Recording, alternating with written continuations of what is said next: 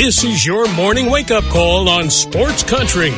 Grab a cup of coffee and hang with us every weekday morning for the latest news, sports, and other things going on around the world and in your backyard. Now, here's your host, Gene Gumbs.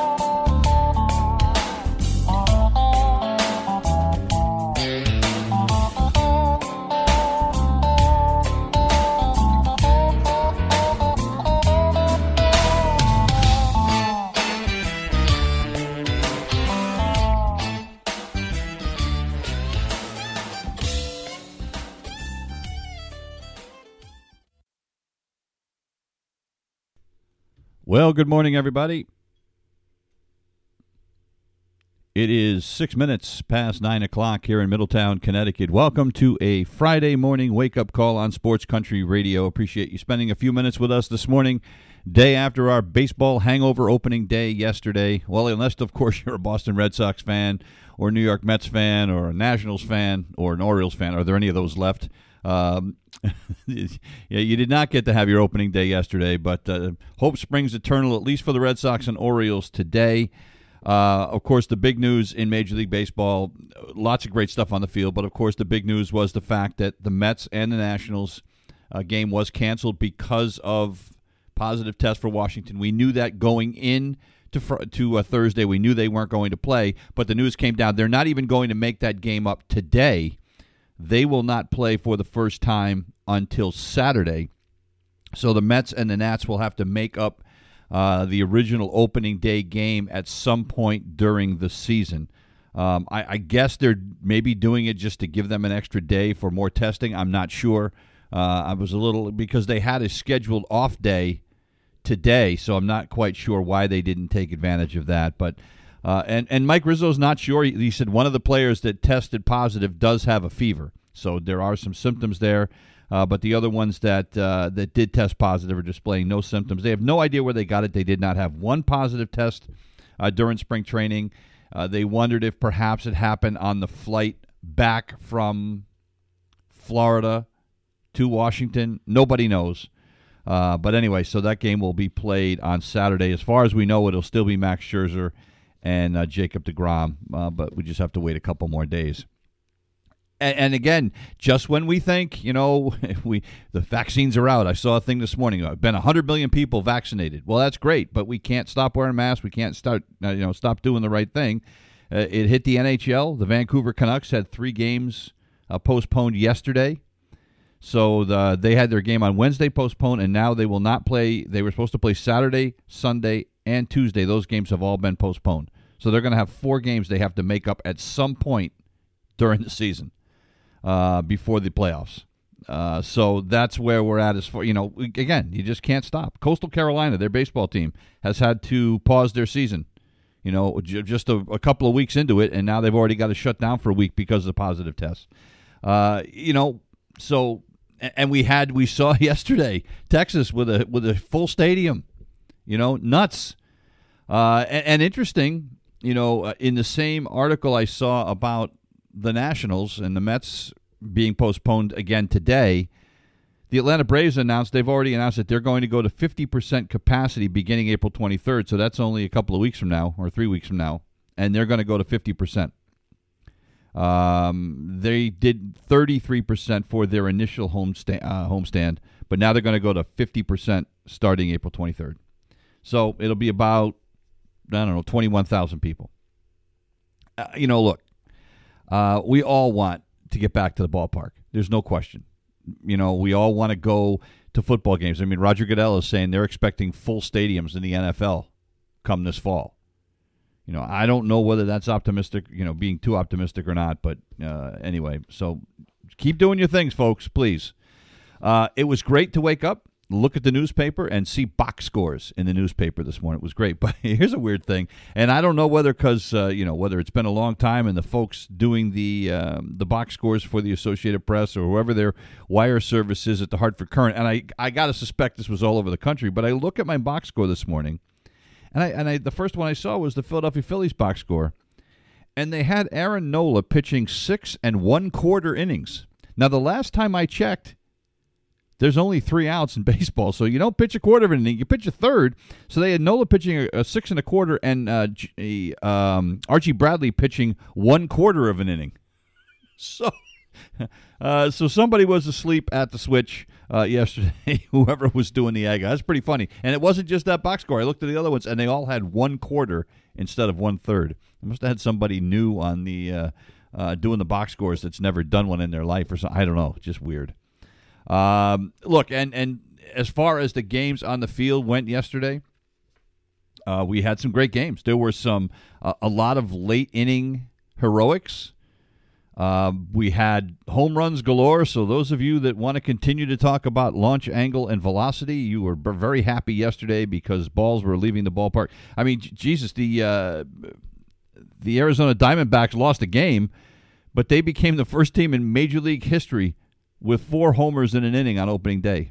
Ketel Marte, Adrubal Cabrera, Tim LeCastro, and Stephen Vogt all went yard in 1 inning. I guess, you know, congratulations. You know, but it's funny with baseball. And that's one of the things I love about the game is, I mean, baseball's been going on since the 1800s, right? And this is, we seem to always find something new, something that's never happened before. So here you go. And how ridiculous, by the way, you know, the whole exit velocity thing, I've railed about that. And, you know, that's part of what's wrong with baseball is we want to talk about the exit velocity and the launch angle. And it's so bad now that we've got a play-by-play guy for the Anaheim Angels or Los Angeles Angels of Anaheim. I was watching the game late last night, and I don't know who the guy is. I have to be honest. I mean, he's the Angels. I just watch it because I'm a junkie. I know that Mark Guba's a former Kansas City Royals pitcher, does color, but I can't remember who the play-by-play guy was. But he was talking about exit velocity on foul balls. Mike Trout hit a foul ball 112 miles an hour. Look, it's bad enough I got to listen to this crap when somebody hits a home run.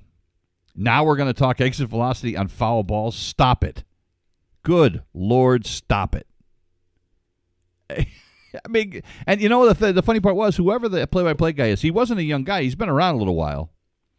You know, I think he's, you know, he looked like he was in his 50s. I mean, it wasn't like it was some 25-year-old kid doing play-by-play that's enamored with these numbers. I mean, just come on, man. You got to stop that. So, anyway, that's enough. Let's get to the stuff on the field. How about the first home run of the season? Miguel Cabrera in a snowstorm. And I was switching between all the games. Since the Red Sox didn't play, it was just like, you know, I have the MLB package so I could watch all the games. And it was snowing like mad in Detroit, and Miguel Cabrera hit his 488th home run of his career in a snowstorm. You know, I mean, and it was so typical Detroit. You know, I mean, I guess it's kind of almost what we expect. It's one of the things that has always been curious to me. And I know they don't want to hamstring a team and say you're always going to start on the road. But I am always curious as to why Major League Baseball doesn't do something to make sure that the first couple of weeks of games are in warm weather climates or climates with or stadiums with retractable domes. You know, why are we starting the season at home in perhaps the coldest place in Major League Baseball in Detroit? You know, it's kind of like starting, you know, in Boston. I mean, and I guess, you know, look, it rained yesterday. It wasn't, you know, it wasn't like they canceled it because it was 25 degrees, but still, you know, why don't they start the season down south or in California? I never understood that. So anyway, but the snowstorm in Detroit, it was fun to watch Miguel Cabrera hit the home run. But Cabrera, by the way, you know, it was his only hit, but he also made a great play at first base. You know, this is a guy that a lot of Tiger fans wish that the Tigers could get rid of. And I know he's beloved by some, but he's making a lot of money and his better days are behind him. But, you know, this is a guy that can still hit. And if he's healthy, good for him. And yesterday, look, Detroit Tigers beat Cleveland. You know, and Bieber really only gave up a couple of bad hits in this game. One of them, of course, the home run to Cabrera. But he struck out 12, but he walked 3 guys, and he goes 6 innings, ends up getting a loss. Why? Because Matt Boyd, a guy who's got a lot of potential. A lot of people have said that, but has been very up and down in his career. 5 2/3 shutout innings, and then the bullpen does their job. They got a couple off of Soto in the ninth inning to make it interesting, but this was a solid effort by the Detroit Tigers yesterday. Don't get used to it, Detroit fans. And if you're Cleveland, you've got to be disappointed that, you know, you've got your ace on the mound and you can't get it done. Speaking of having aces on the mound and can't get it done, how about the Dodgers yesterday? Clayton Kershaw gave up 6 runs and 10 hits yesterday in 5 2/3 innings. 5 of the runs were earned, so one of them was unearned, but so what? He gave up 6 runs. That was more. He gave up more runs yesterday than he had, I think, in his previous 3 opening day starts combined. He just wasn't sharp. I mean, he only walked one guy, but he wasn't missing a lot of bats either. But be that as it may, you know, he kept his team in the game. And this game really was lost by Jimmy Nelson in the 7th inning. They brought Nelson in. Look, Nelson's a great story, and I kind of root for Nelson. He's a guy that showed a lot of promise with the Milwaukee Brewers, developed some arm trouble, missed the better part of 2 seasons, signed with the Dodgers. He looked pretty good in the spring. The Dodgers are going to give him a slot in the bullpen. He came out in the 7th inning and walked a couple of guys, threw 2 wild pitches, and looked a little bit lost out there. I felt bad for him. He only gave up 1 hit. It was a double, but after that, he kind of just shot himself in the foot by throwing wild pitches and not able to find the strike zone. So I felt bad for him, but that was really where the game was lost. I mean, the record's going to show Kershaw gets the loss, but it was really Nelson that kind of took his team out of any chance to win this game. Germán Marquez got the start for Colorado. He only lasted 4 innings because he walked 6 guys. You know what? It's in Colorado, so I guess we can't expect much else. You know, and I'm sure Kershaw will say, "God, I hate pitching in Colorado," and maybe that's part of the reason. Daniel Bard, by the way, continued his great comeback story. He was the comeback player of the year last year. Well, he picked up a save on opening day, struck out a couple of guys as the Rockies surprisingly win against the Los Angeles Dodgers 8-5. Yesterday. Now, Red Sox didn't get to play, but if you're a Red Sox fan, you have two favorite teams, the Red Sox and anybody playing against the New York Yankees. And yesterday, everybody were big Toronto Blue Jay fans, and the Blue Jays got it done. They beat the Yankees yesterday 3-2. I found it very funny this morning, and this is where we have to, with baseball, it's 162 games. We can't get too carried away with what happens on opening day. Joel Sherman yesterday or this morning in the New York Post had a story about how all the Yankee flaws came to light on opening day, and oh my God, And I saw one guy on social media said, "Dude, it's opening day. There's 161 more. Relax." But Sherman makes the point that the things that Yankee fans worry about the most bit them yesterday. They struck out 13 times. They left 10 guys on base. Aaron Judge struck out twice. Aaron Hicks struck out 3 times. Gleyber Torres twice. Gio Urshela twice. I mean, everybody was striking out. The only, all right, I'll give you that. The only guy that didn't strike out, by the way, how about this? How about Gary Sanchez didn't strike out? And I got to give Sanchez this, and I have said this all along. I don't want to hear about Sanchez, and I still don't want to hear about Sanchez. Yesterday, yes, okay, he got on base 3 times. He had a couple of hits. He took 1 out, walked, played good defense yesterday, threw a guy out, didn't let anything get past him. So from that standpoint, mission accomplished for day 1. Again, it's game 1 of 162. I'm not sold on Gary Sanchez yet. And I think he's got a lot to prove to Yankee fans as well. It wasn't just, he stunk last year, but he wasn't that great the year before, and he's still been a butcher at catcher all along. Now, if he, continues to do what he did yesterday, well, the Yankees are going to be even more dangerous.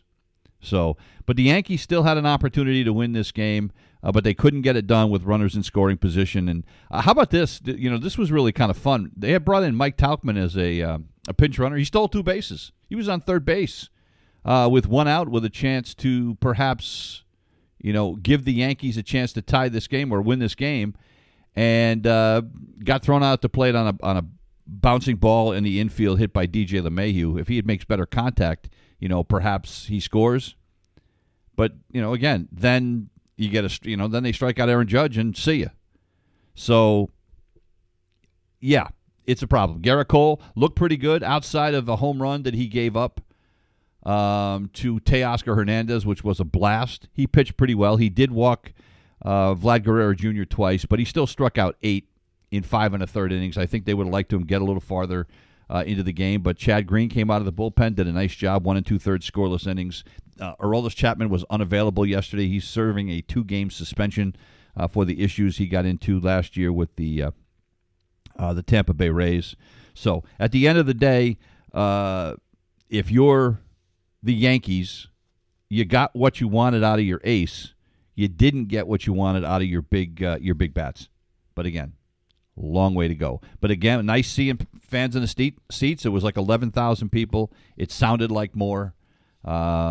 You know, and that was the big takeaway from yesterday. And even some of the players talked about it, that in Milwaukee, when Milwaukee came back and won their game yesterday, they said, you know, you could feel, you know, we fed off of the fans. We could feel it. You know, they it's going to make a difference, which, again, why we talk about last year. Just throw it out. Didn't matter. You know, you're playing in front of nobody, and you got canned crowd noise. You know, how do you get up for that? You know, and, of course, you could also say you're making, you know, millions of dollars. Get up. I hear you. But anyway, so Toronto takes down the Yankees on opening day. So even though the Red Sox didn't play yesterday, it was still a win. As far as the Red Sox go, they officially placed Erod on the injured list ahead of Thursday's game that was eventually postponed. The earliest he will pitch now will be next Thursday. It was done retroactively. So he went on it, as did Ryan Brazier.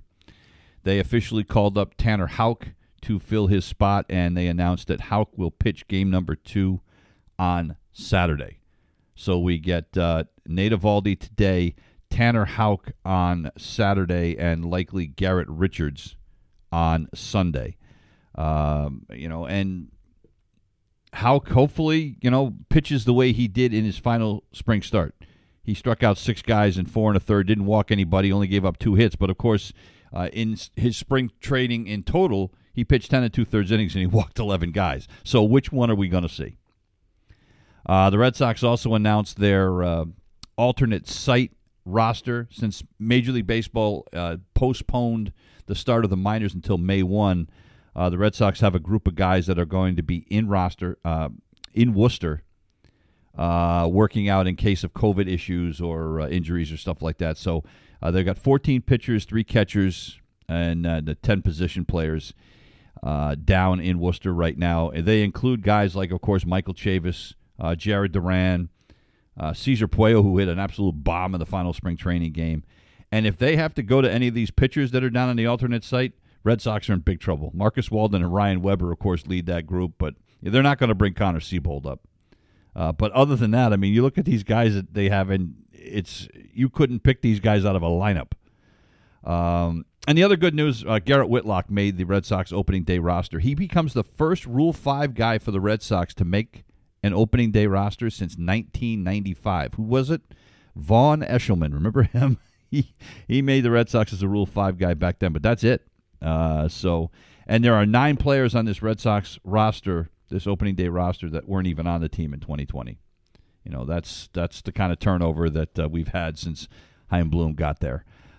So that is where we are as far as opening day. We've got plenty of other baseball games to talk about, but there's plenty of other sports to talk about. We're going to do that when we come back. We're going to take a break. You're listening to The Wake Up Call on Sports Country.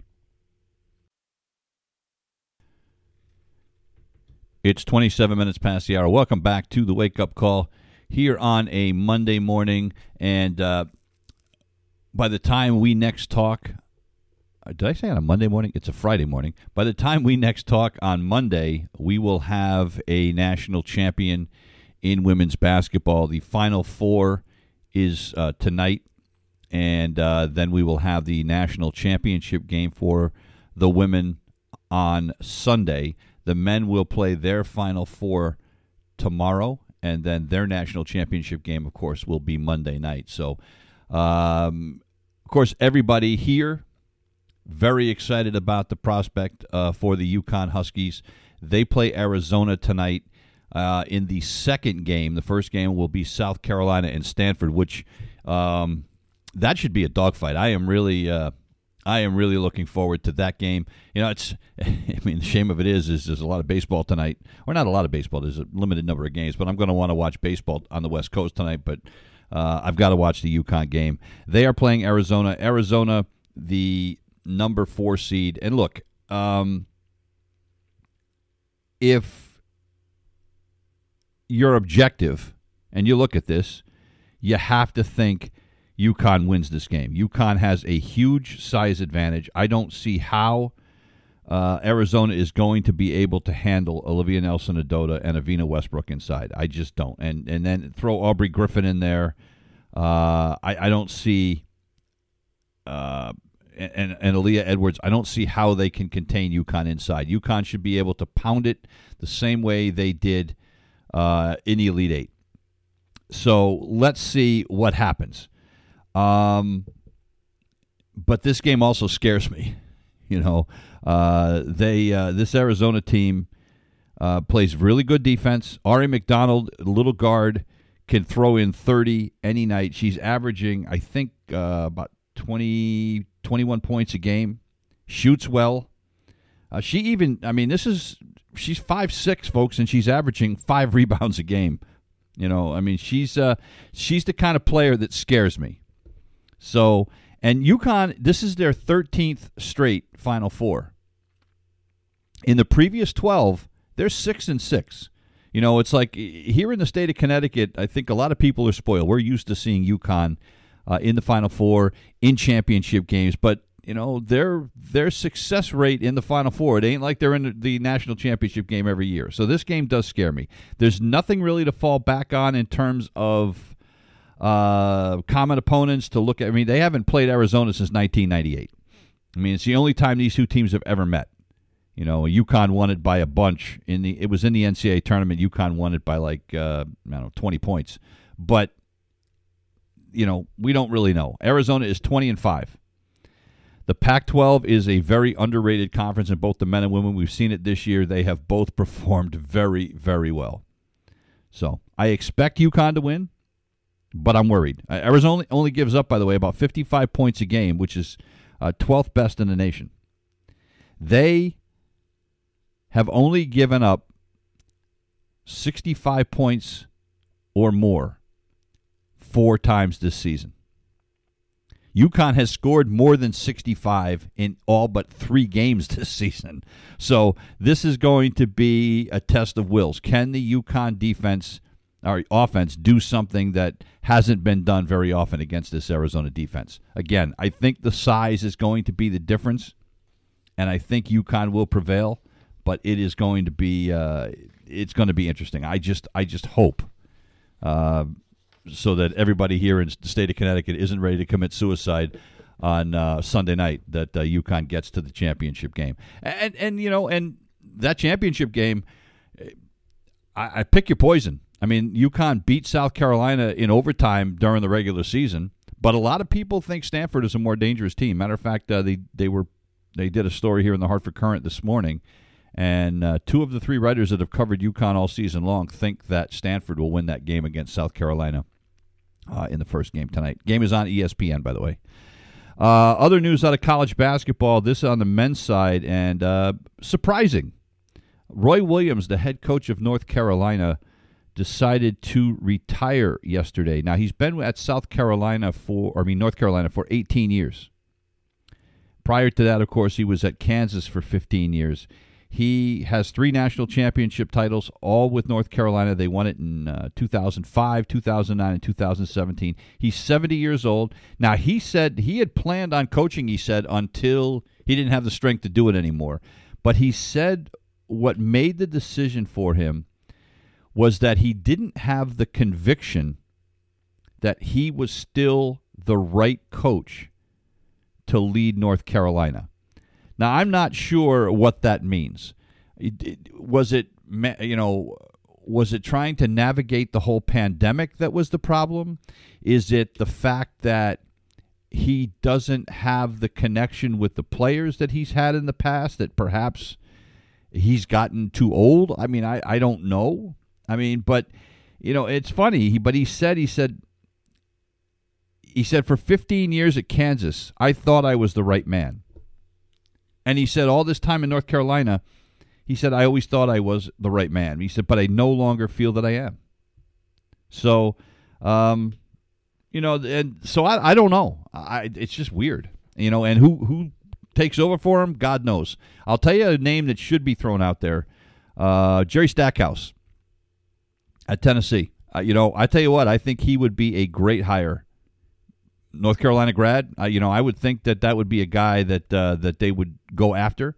But obviously, that is going to be one of the most coveted jobs across the country. Anybody that's not satisfied with where they are, I could see them making a phone call to North Carolina and trying to throw their hat into the ring.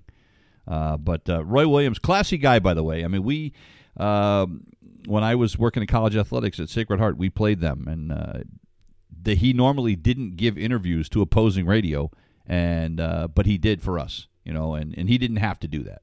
So, and a lot of other stories I've read in the last couple of days of people that have interactions with him over the year.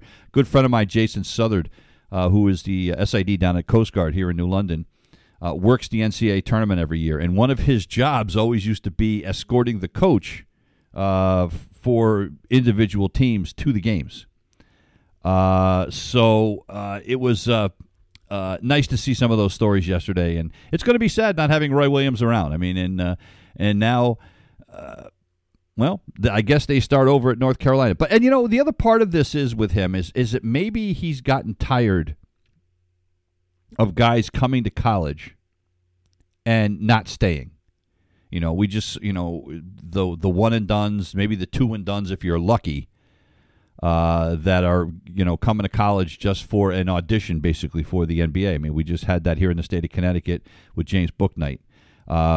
Announced yesterday, Cade Cunningham played a great freshman year at Oklahoma State, first team All-American, 6'8" point guard. Well, guess what? He's gone. He is going to enter the NBA draft as well. So you wonder if some of it isn't just the landscape of the way college athletics is now. Maybe Roy Williams has just decided it's time. You know, I don't know. So anyway, hockey last night. The Bruins got whacked by the Pittsburgh Penguins 4-1. It was the first win for Pittsburgh in Boston since 2014. They were 0-8-2 in their last 10 games in Boston. That's brutal. So the Bruins just looked lost last night. Now, 4-1, a little deceiving. There was an empty net goal in the last couple of minutes. But right now, the Bruins are in fourth place in the Eastern Conference, and they look like it. You know, they don't have any life. Brad Marchand had the only goal last night. Dan Vladar in goal, 19 saves on 22 shots. You know, still no word on when Tuukka Rask is coming back. He's dealing with some kind of an upper body injury. But it's not even the goaltending. Vladar was not the problem last night. The Bruins just looked like they had no life. None, you know, and so it's very disappointing, very disappointing. But Mike Matheson with the go-ahead goal in that game last night, and that was the end of it for the Bruins. So those two teams are going to play again tomorrow afternoon. But, man, you know, if Bruce Cassidy doesn't pick it up, think about, you know, remember just a few years ago how great the Bruins were, how great the Celtics were. We had the Patriots, you know, and we had the Red Sox. Everybody was winning. Now, I mean, we've gone from the penthouse to the outhouse as far as Boston sports goes in the last couple of years. Bizarre story out of Los Angeles. The sister of Dean Spanos, the owner of the Los Angeles Chargers, D. Spanos Berberian, is suing Dean and her other two siblings to try to force them to sell the Chargers. Why? Because the amount of debt that Spanos is running up in running the Chargers is bankrupting this foundation that the Spanos family has set up, and so she is trying to force them to sell the team. I highly doubt this is going to be successful.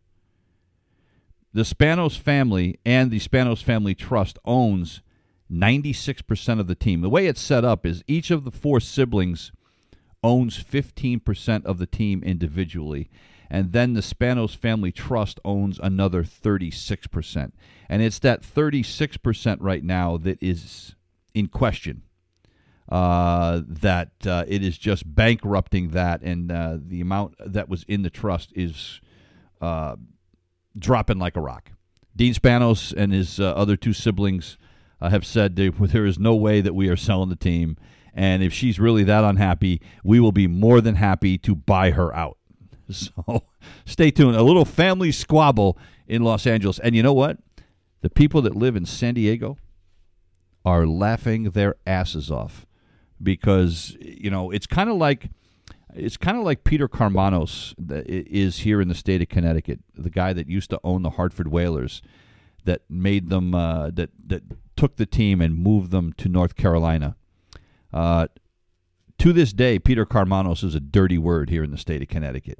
It is much the same in San Diego. You say the name Dean Spanos in San Diego, people are probably spitting on the sidewalk after they say his name. So I'm sure the folks in San Diego are not sad about this at all. It is 40 minutes past the hour. We're going to take another break. When we come back, we're going to make our way around Major League Baseball, talk about what happened in the other games yesterday as we get ready for the second Red Sox opening day today. We're back in a minute. You're listening to The Wake Up Call on Sports Country.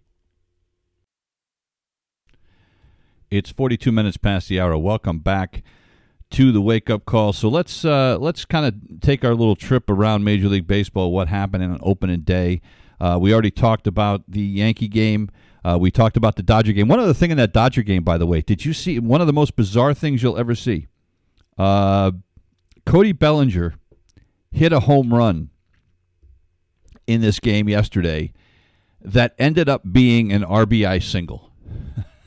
It's not easy to do. Well, what happened is the ball appeared to be caught. As a matter of fact, it was caught. It was in the outfielder's glove, and when he went over the fence, because it was going to go over, when his hand hit the fence, the ball popped out of the glove, goes over for a home run.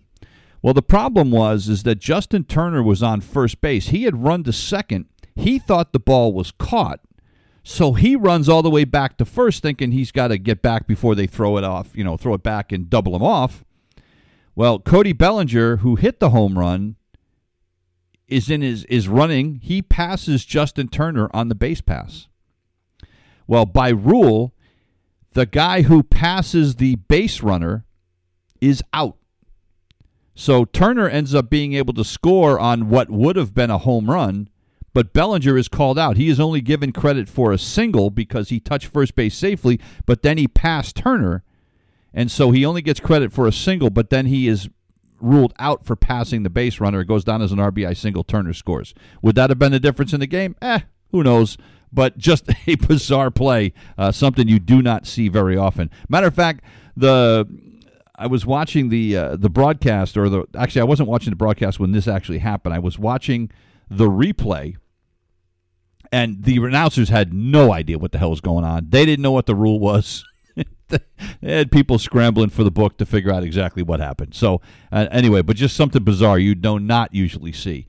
A game I did watch a lot of yesterday was the Diamondbacks and the Padres. I already talked about this a little bit, and the Diamondbacks hitting home runs all over the place. But the Padres come back to win this game 8-7, not a great start for Yu Darvish in his debut for San Diego. Gave up 4 runs and 8 hits in 4 2/3 innings. Madison Bumgarner, 6 runs in 4 innings, two bombs, struck out six, walked three, just was not sharp. The Padres win this with a run in the bottom of the seventh inning to win it 8-7. Mark Melancon comes on, pitched a very good ninth inning to get the first save of the season, and San Diego wins it. Home runs again all over the place. In addition to the four hit by the Diamondbacks, San Diego got back-to-back homers by Eric Hosmer and Mike Myers. And Myers. And Myers' shot was an absolute bomb to left field. Will Myers, you could have called Mike Myers. Well, I guess maybe he does Wayne's World, but anyway, Will Myers with a home run as well, and the Padres start the season off well. Not a great day for Fernando Tatis Jr. Just 1 for 5, struck out 3 times. Tommy Pham almost had a home run for San Diego. That one got pulled back, but looked like he was going to have the third one of the day for the Padres. The Phillies with a win yesterday. Aaron Nola, very strong, 6 2/3, struck out 6, did not walk anybody, looked really good in this game. Max Fried got the start for the Braves. He wasn't bad either. The key to this game, if you're the Phillies, you are thrilled. You actually got some good work out of your bullpen. And by the way, Nola was rolling. You know, he was a strike away. He would have had 7 scoreless innings. What happens? He gives up a home run to, of all people, the Kung Fu Panda, Pablo Sandoval. Sandoval came on as a pinch hitter and launched one out to right field. And by the way, Pablo has not lost any weight, but he still was able to get around on that one, and so kind of spoiled Nola's day a little bit. But again, the key for this, the Phillies got 3 1/3 scoreless innings from their bullpen. You thought the Red Sox bullpen was bad last year? The Phillies bullpen was the worst in the major leagues last year. They blew 14 saves and a bullpen ERA last year of over 7. So they get 3 1/3 scoreless yesterday, and they end up beating the Atlanta Braves in this one, 3-2. They win it in the 10th inning. Two reasons they won it. In the 10th inning, Roman Quinn throws out Ozzie Albies at the plate, trying to score on a fly ball by Marcell Ozuna. So he gets thrown out, and then in the bottom of the 10th, Gene Segura with an RBI single that scored Bryce Harper. And I've said it before. I'll say it again. I'll probably continue to say it forever. I hate that rule where they start with a runner at second base in extra innings. Now, I know it got this game over in 10 innings. Maybe it would have gone longer. Who knows? But again, to me, it's just not baseball. You know, and I'm afraid this might be one of the rules that's here to stay because the players and managers say they like it because nobody likes these long games. I hate it, but that's just me. And on the flip side of this, how about the game yesterday about everything that is wrong with baseball?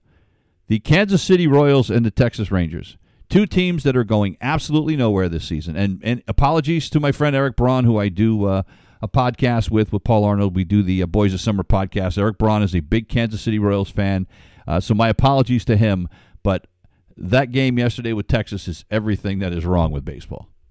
4 hours and 26 minutes to play 9 innings. 24 runs, 30 hits, and 3 errors in this game. It was brutal. I mean, I don't even... Kyle Gibson got the start for the Texas Rangers. Couldn't get out of the first inning. He gave up 4 hits and 3 walks and 5 runs in a third of an inning. Brad Keller got the start for Kansas City. He wasn't a whole hell of a lot better. He lasted an inning and a third, gave up 9 runs and 6 hits. Folks, they were in the 5th inning. It took 2.5 hours to get to the 5th inning, and it didn't get any better from there. Absolutely brutal. Two teams going nowhere. Kansas City gets the win. I guess, you know, congratulations. The only thing of note here, Wade Davis making his return to Kansas City, as did Greg Holland, by the way. They combine to get the last four outs, and Wade Davis picks up his first save in his return. But, man, just absolutely brutal. I stayed up and watched. I did not watch the end of this. I watched the first 5.5 innings. The Angels and the White Sox in a good one last night. I went to bed. The White Sox were winning this one 3-2. The Angels come back and beat the White Sox. A couple of runs in the bottom of the eighth inning. Mike Trout drove in David Fletcher and with the go-ahead run, and they end up beating the White Sox 4-3. Dylan Bundy, decent start for the Angels. Lucas Giolito looked pretty good for the White Sox as well. He struck out 8 and only gave up 2 hits in 5 1/3 innings. But Aaron Bummer ends up losing the game. Usually a very dependable reliever, but Shohei Ohtani also scores a run in this one on an Albert Pujols ground out, and the Angels win it. The Angels are my pick to win the West. I still think that they have added enough pitching, and I think they have enough with if Ohtani gives them a full season. We know what Mike Trout can do. We know what Anthony Rendon can do. Justin Upton, I'm a big fan of his as well. He had an RBI single last night. You know, they've got Jose Iglesias playing shortstop. You know, a lot of Angel fans, you know, loved Andrelton Simmons. Well, Iglesias is just as good a defensive shortstop as Simmons, maybe even better. And he's probably a better hitter than Andrelton Simmons. I mean, you just look at this Angels roster and you say, you know, Dexter Fowler is a guy that you know, hopefully has enough left in the tank. Max Stassi, the young catcher, hits a home run yesterday. I just think this Angel team, if they can get any pitching, and if Bundy pitches well all season, if they can get Andrew Heaney going, you know, I think that this team has enough to win the West, and they beat the Chicago White Sox, the team that a lot of people have picked to win the AL Central yesterday, 4-3. Another team that's a favorite in the AL Central, the Minnesota Twins, well, they lose in extra innings yesterday to the Milwaukee Brewers, 6-5. They get a run off of Randy Dobnak in the 10th inning. Again, that runner starting in scoring position to start the inning. Josh Hader ends up getting the win. He struck out the side in the 10th inning to pick up the win. Woodruff got the start, pitched the first 4 innings. Kenta Maeda pitched the first 4 1/3 for Minnesota, but he had control problems. He gave up 6 hits and a couple of walks in 4 1/3 innings, so he ended up out of there a little bit earlier than the Twins might have liked. But 3 runs off of Alex Colomé in the 9th inning, the difference in this one. They were all unearned runs, by the way, but regardless, they all still count. Travis Shaw, 3 runs batted in his return to Milwaukee, went 2 for 4 with 3 runs batted in, so he was the hero of the day for the Milwaukee Brewers. How about if you're a Cincinnati Reds, and look, you know the Reds are going to struggle this year. But you also know you have a pretty special starter. Luis Castillo's pretty good. Well, Luis Castillo got the opening day start for Cincinnati yesterday. 3 1/3 innings, he gave up 10 runs. 8 of them earned. Just didn't strike out a batter. Walked 2, gave up 8 hits. Just brutal. So this game was over fairly quickly, as the St. Louis Cardinals. Jack Flaherty wasn't great starting for St. Louis either, but the bullpen did a great job. The bullpen pitched 4 2/3 innings of scoreless relief, and the St. Louis Cardinals behind Paul Goldschmidt's 4 hits. Nolan Arenado in his first game for the St. Louis Cardinals had a couple of hits in the middle of the lineup, and they beat the Cincinnati Reds 11-6. How about the Pittsburgh Pirates beating the Cubs to open the season? Ke'Bryan Hayes with a home run in his first at bat, a 2-run shot. Adam Frazier had a couple of hits and 2 runs batted in as well. And the Cubs lose this one. Hendricks got the start, only went the first 3 innings, but the bats never really got going for Chicago. They managed just 2 hits off of 7 Pittsburgh Pirate pitchers yesterday. So the Pirates stop the season now, right, if you're a Pirate fan. Zach Greinke, 6 shutout innings yesterday. He struck out 4, did not walk anybody, as the Houston Astros absolutely bombed the Oakland Athletics yesterday. Home runs from Michael Brantley and Alex Bregman. They won that one 8-1. So A lot of home runs yesterday, a lot of runs scored yesterday. We had some extra innings. We had a lot of things going on. So what do we look forward to today? Well, obviously we look forward to the Red Sox, right? We hope that Nate Evaldi can pitch well. We also can look forward to Blake Snell making his first start with the San Diego Padres today. That should be something fun to watch as well. And there's only, I think, 7 games today. And again, if you're a Met fan, you got to wait for another day. They will play their first game tomorrow. That is going to do it for us here today. We will be back tomorrow with another edition of the Wake Up Call. We leave you this morning. I'm not going to be back tomorrow. I'm going to be back on Monday. I think I'm just having a bad morning. We'll be back Monday with another edition of the Wake Up Call. We leave you this morning with some music from the Eagles and How Long. We'll see you Monday. You've been listening to the Wake Up Call on Sports Country.